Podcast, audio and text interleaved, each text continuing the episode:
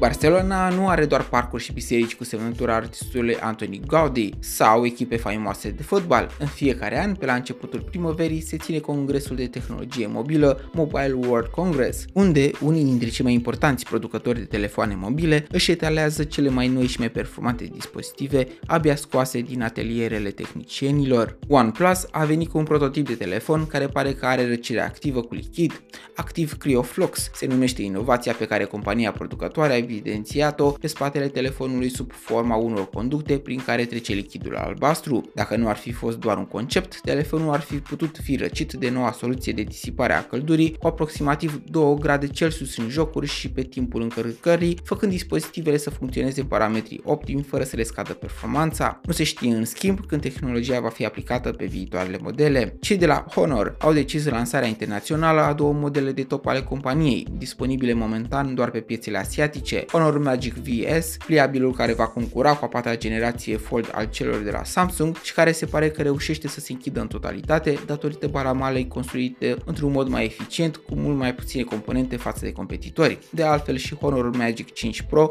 flagship-ul tradițional al companiei, va fi și el disponibil. Realme GT3 este un alt telefon care devine disponibil și în afara Asiei, iar lucrul care îl face foarte special este partea de încărcare. 240 de W sunt disponibili pentru a fi încărcată bateria de 4600 mAh la 100% în doar 9 minute și jumătate. Producătorul chinez Xiaomi, pentru că Realme este un subbrand al acestuia, se laudă cu o viață de 1600 de cicluri de reîncărcare. De altfel, Xiaomi și-au lansat în apele internaționale și modelul lor de top Xiaomi 13 Pro, care vine pe partea de fotografie cu un senzor de 1 inch, dar și cu lentile create în colaborare cu cei de la Leica. Bugdamen sunt, iar acestea sunt doar câteva dintre noutățile pe care Târgul Tehnologiei Mobile, desfășurat săptămâna aceasta între 27 februarie și 2 martie, le-a adus pasionaților din domeniu. Prototipuri, lansări noi, dar și relansări pe plan internațional. Mulțumesc de prezență și pe curând!